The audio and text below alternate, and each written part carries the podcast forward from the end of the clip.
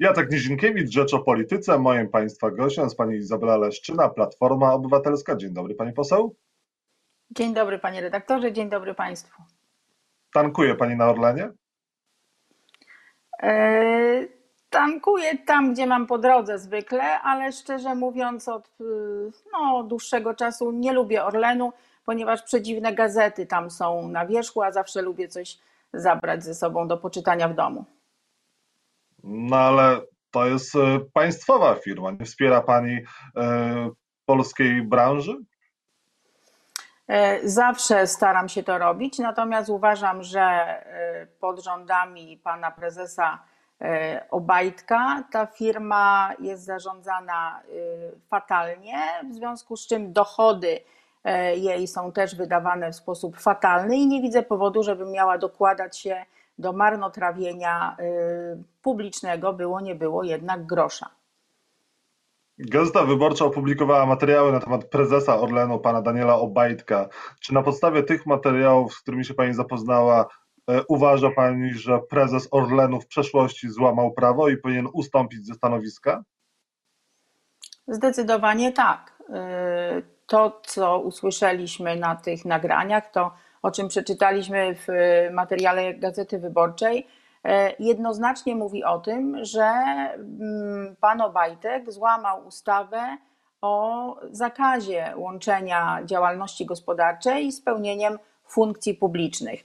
I y, warto, żebyśmy pamiętali o tym, że ustawa wyraźnie mówi o tym, że nie chodzi o formalne zatrudnienie, chodzi o rzeczywiste, obiektywne wykonywanie pewnych działań, które mm, dowodzą, że ta osoba ma wpływ na funkcjonowanie spółki. No jeśli pan Obajtek e, na tym nagraniu jest panem Obajtkiem, a zdaje się, że jego język świadczy o tym, że to zdecydowanie jest pan Obajtek, e, to znaczy, że on wykonywał w gruncie rzeczy e, zadania, które zwykle przynależą członkom zarządu spółki, więc to jest jednoznaczne. Znaczy, pan Obajtek w przeszłości, e, jeśli taśmy są prawdziwe, popełnił przestępstwo, bo to jest przestępstwo i on w gruncie rzeczy powinien był wtedy e, z automatu stracić mandat, to znaczy przestać być wójtem.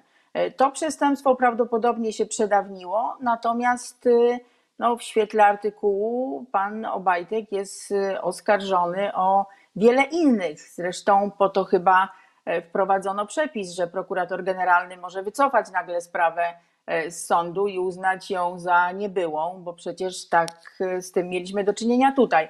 Znaczy, w mojej ocenie, bo bardzo często zastanawiamy się w mediach, czy Obajtek jest problemem dla PiSu. Moim zdaniem to w ogóle nie jest sprawa, która nas powinna interesować, bo to nie Obajtek jest problemem PiSu, tylko PiS jest problemem Polski, bo Obajtek zachowywał się dokładnie tak jak Kaczyński. Kaczyński nieformalnie zarządzał spółką Srebrna i tak jak Obajtek nieformalnie zarządzał tą spółką tam TT Plast, czy e, jak ona się nazywała. Więc e, to, to jest dokładnie paralela. Co więcej, no, Obajtek był formalnie wójtem, a Kaczyński był nieformalnie wtedy premierem, więc y, różnica polega tylko na tym, ale to jest y, działanie absolutnie jedno i drugie poza prawem, bezprawne i w gruncie rzeczy w Polsce penalizowane.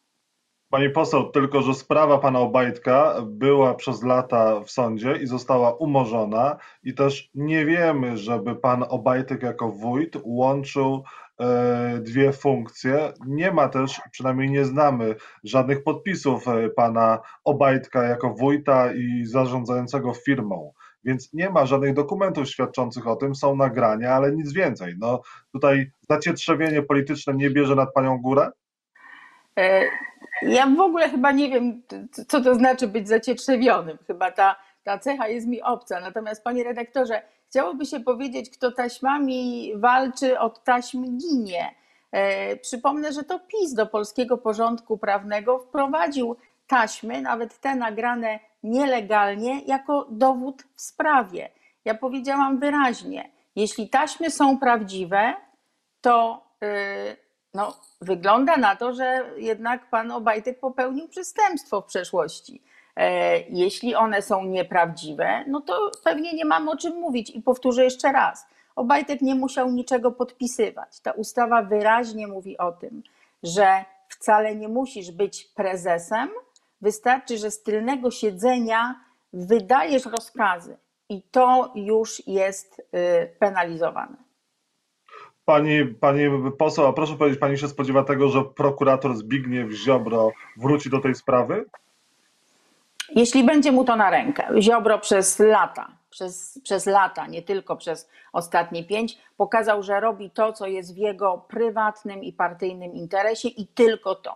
Znaczy, dobro publiczne y, dla prokuratora generalnego pana Ziobry w ogóle nie istnieje. Y, więc jeśli będzie trzeba zniszczyć Obajtka, bo będzie zagrożeniem dla Ziobry, to Ziobro zniszczy Obajtka. Y, na razie powiedziałabym, troszkę go podniszczył, bo wydaje się też, że no przeciek tych, tych taśm no, no, znaczy ktoś to musiał zrobić, tak? No jakoś dziennikarze do tych taśm musieli dotrzeć, a w ich posiadaniu była prokuratura. No chyba, że jeszcze CBA, więc znaczy proszę nie kazać mi śledzić tych wszystkich wątków, kto na kogo ma haki w Zjednoczonej Prawicy, bo to w gruncie rzeczy właściwie, znaczy to jest takie niesmaczne, że, że w ogóle nie chciałabym o tym mówić, ale na tym to dokładnie polega. Ziobro będzie niszczył Morawieckiego tak, jak robi to teraz ustami na przykład pana Wójcika, który mówi, że e, mm, premier popełnił błąd na szczycie, że zgodził się e, na warunki funduszu odbudowy, no to jest tak jakby powiedzieć, że mm, no premier musi odejść, po prostu. No, jeśli nie ma w swoim zapleczu poparcia, to znaczy, że Morawiecki jest skazany na straty. No to co robi Ziobro? No to zaczyna niszczyć Obajtka, bo on jest następny w kolejce, a nie oszukujmy się, przecież to Ziobro marzy o tym, żeby zostać E, premierem i tym e, delfinem, którym przecież kiedyś był w PiSie.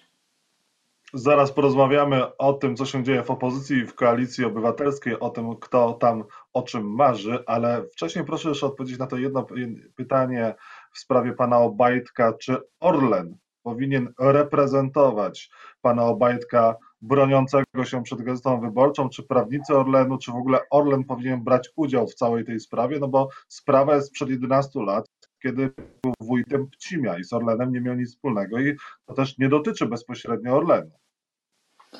No ale to, to jest właśnie typowe, panie redaktorze, dla, dla PiSu. Dlatego ja mówię, że my generalnie mamy problem z PiSem. Obajtek jest jakby jedną, jednym jakimś tam małym elementem. Oni wszyscy są tacy sami. Oni wszyscy mylą państwo z partią. E, oni e, jakby do własnych interesów zaprzęgają instytucje państwowe, pieniądze państwowe. To jest, e, to, to jest typowe działanie. Ja pamiętam prezesa Glapińskiego. Ta sytuacja oczywiście jest trochę inna, bo Glapińskiemu zarzucano te wysokie mm, pensje dla swoich dyrektorek w czasie, kiedy te, no, jest prezesem NBP-u ale jednak y, y, on oskarżał dziennikarzy z takiego powództwa przecież cywilnego, jako y, osoba fizyczna, a przecież reprezentowali go prawnicy finansowani przez Narodowy Bank Polski. Obajtek robi dokładnie to samo, no tylko jeszcze w gorszym stylu, tak? bo odpowiada za to, co robił, jak był wójtem Pcimia, e, za pana pieniądze pana, moje, za tych wszystkich, którzy płacą w Polsce podatki. To jest po prostu obrzydliwe. Czy obrzydliwe są, jest podbieranie posłów e, przez Szymona Hołownię po Platformie Obywatelskiej? E, e, czy jesteście przygotowani na kolejne odejścia? Mówi się o tym, że Ireneusz Raś ma przejść do Szymona Hołowni z Platformy. Znaczy, ja, przepraszam, że, że się śmieję, bo to poważna sprawa. Mówimy o demokratycznej opozycji my naprawdę y, chcemy i musimy przejąć władzę w Polsce jak najszybciej.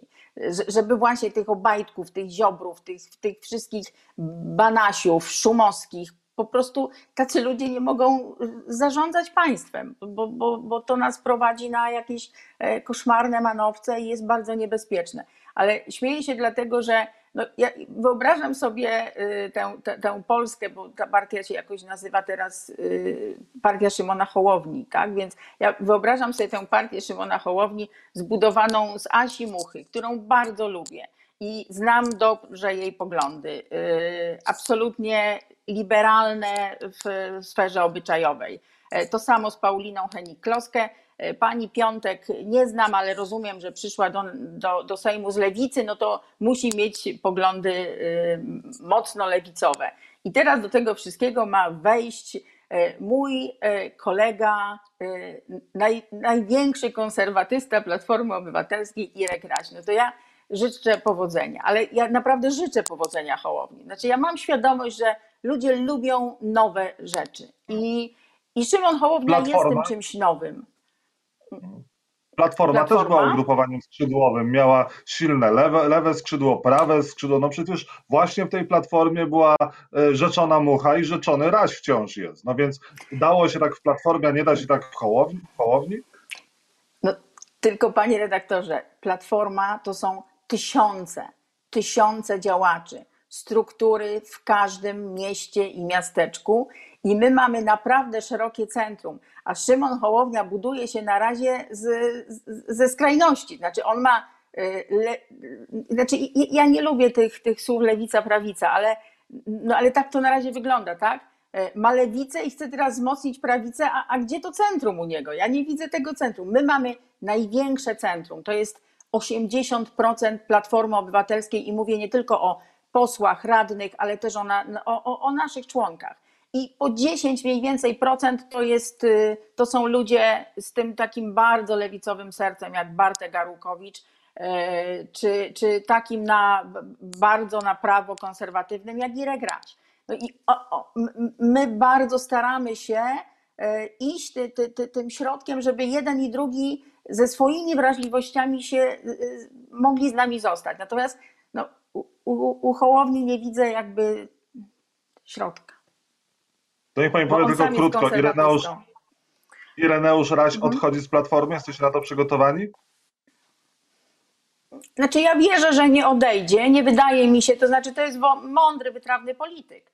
E, nie wydaje mi się, żeby teraz odszedł, bo właściwie mm, po co miałby to robić? Nie, nie, nie bardzo wiem.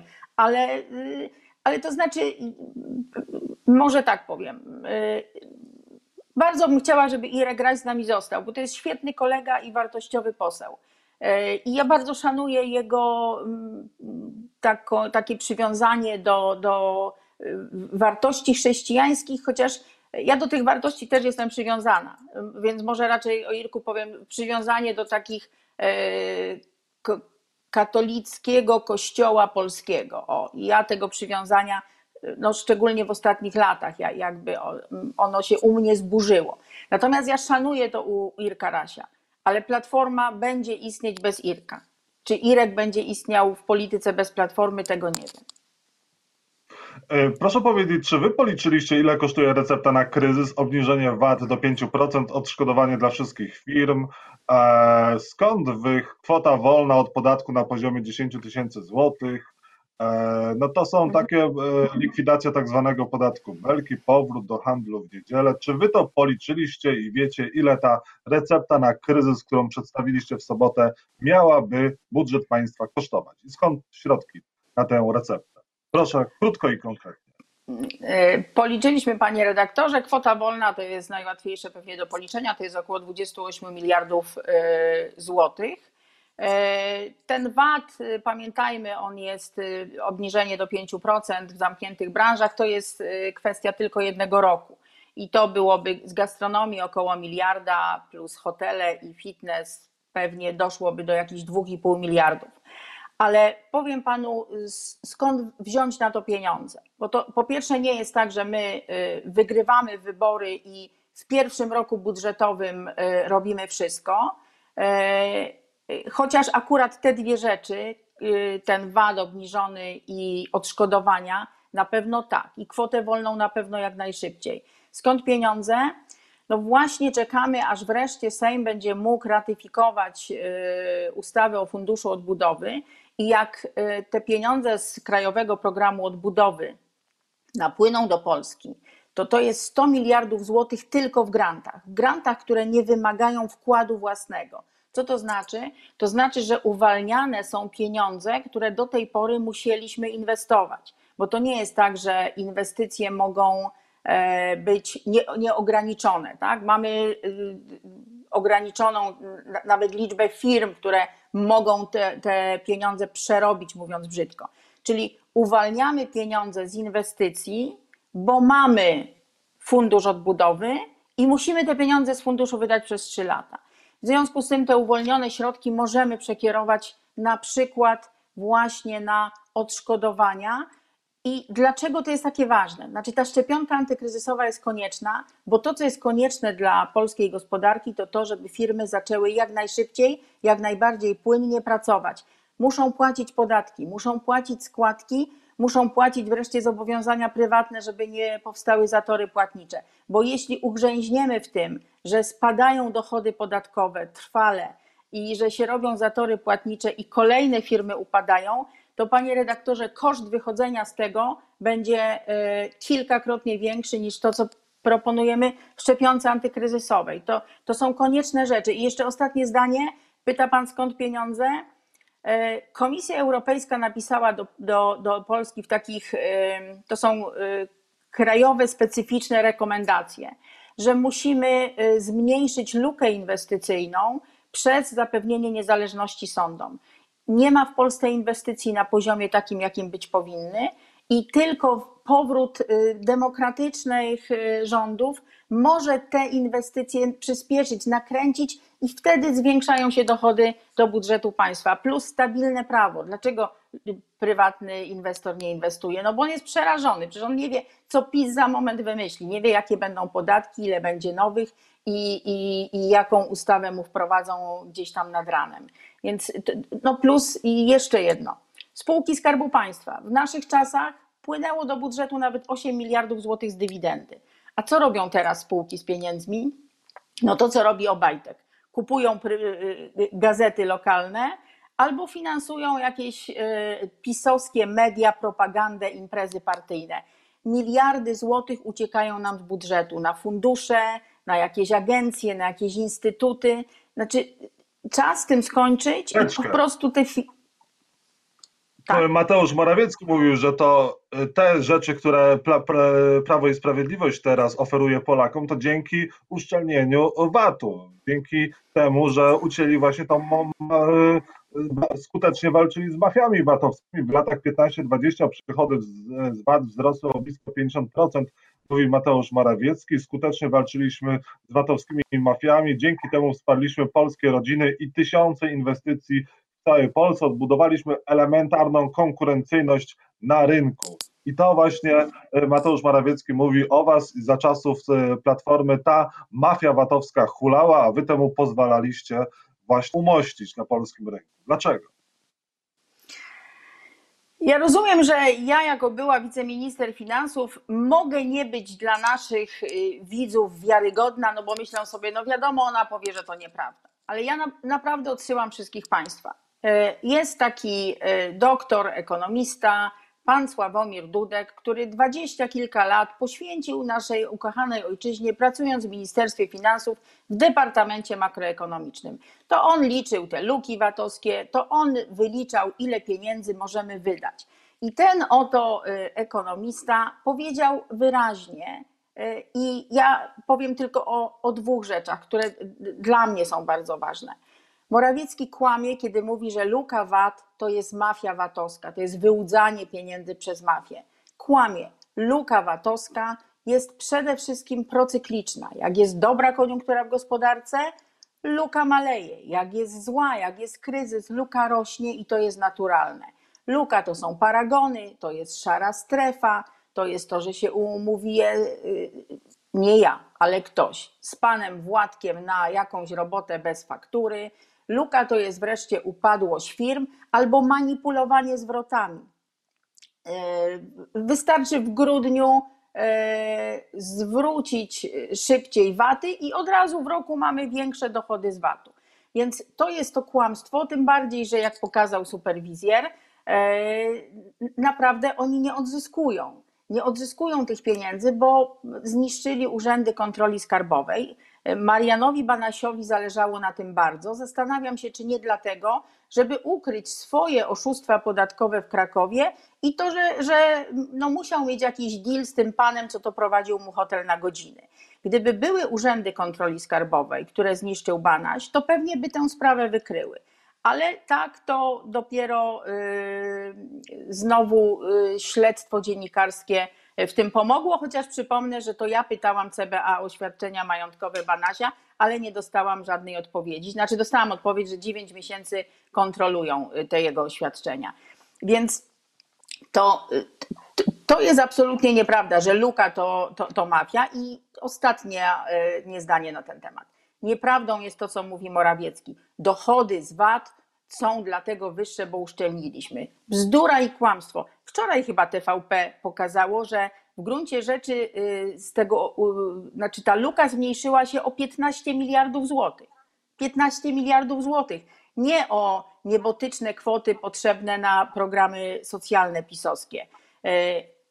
Mamy wyższe dochody, bo, bo jest świetna koniunktura gospodarcza. No jak PKB ma wysoką dynamikę, no to i dochody są wyższe. Mamy dlatego, że mamy największą w, Euro w Unii Europejskiej inflację. Jak jest inflacja, no to VAT-u jest od razu więcej, to jest oczywiste. No i wreszcie dlatego, że to PKB ma koszmarną strukturę. Koszmarną dla długotrwałego rozwoju, świetną dla dochodów VAT-owskich. Mnóstwo konsumpcji i bardzo mało inwestycji, czyli mało zwrotów VAT-u. Wszystko płynie do budżetu. No panie redaktorze, to znaczy naprawdę nie słuchajmy Mateusza Morawieckiego. Kłamie w sposób no, no taki, że nie wypada politykowi. Naprawdę. My musimy, ja słucham swoich wydawców i my musimy już kończyć. I ostatnie pytanie. Jarosław Gowin jest postacią, z którą wy moglibyście znowu współtworzyć rząd. Rozmawiacie z Gowinem i liczycie na to, że on wyjdzie z koalicji rządzącej? Współpraca w rządzie z Jarosławem Gowinem to ostatnia rzecz, o której marzę, ale dla dobra Polski i dlatego, żeby odsunąć ten skorumpowany, naprawdę niekompetentny i szkodliwy dla Polski rząd, absolutnie z zaciśniętymi zębami i z uśmiechem na ustach powitam Jarosława Gowina na pokładzie demokratycznej opozycji tak, trzeba to zrobić i to naprawdę jak najszybciej, bo proszę zobaczyć, my nie mamy krajowego planu odbudowy. Przecież przerażeni są samorządowcy, przedsiębiorcy. To, co przedstawił minister Buda z panem Morawieckim, Gowinem, to jest jakaś kpina. Oni naprawdę z tych pieniędzy chcą budować centralny port komunikacyjny, wtopić miliardy złotych w zupełnie nierentowny biznes, który nigdy niestety im nie wyjdzie. Znaczy, na szczęście, w gruncie rzeczy. Izabela Leszczyna, Platforma Obywatelska była Państwa moim gościem. Bardzo dziękuję za rozmowę. Dziękuję Panie redaktorze, dużo zdrowia życzę wszystkim Państwu. Dziękuję wzajemnie, wszystkiego dobrego. Dzięki.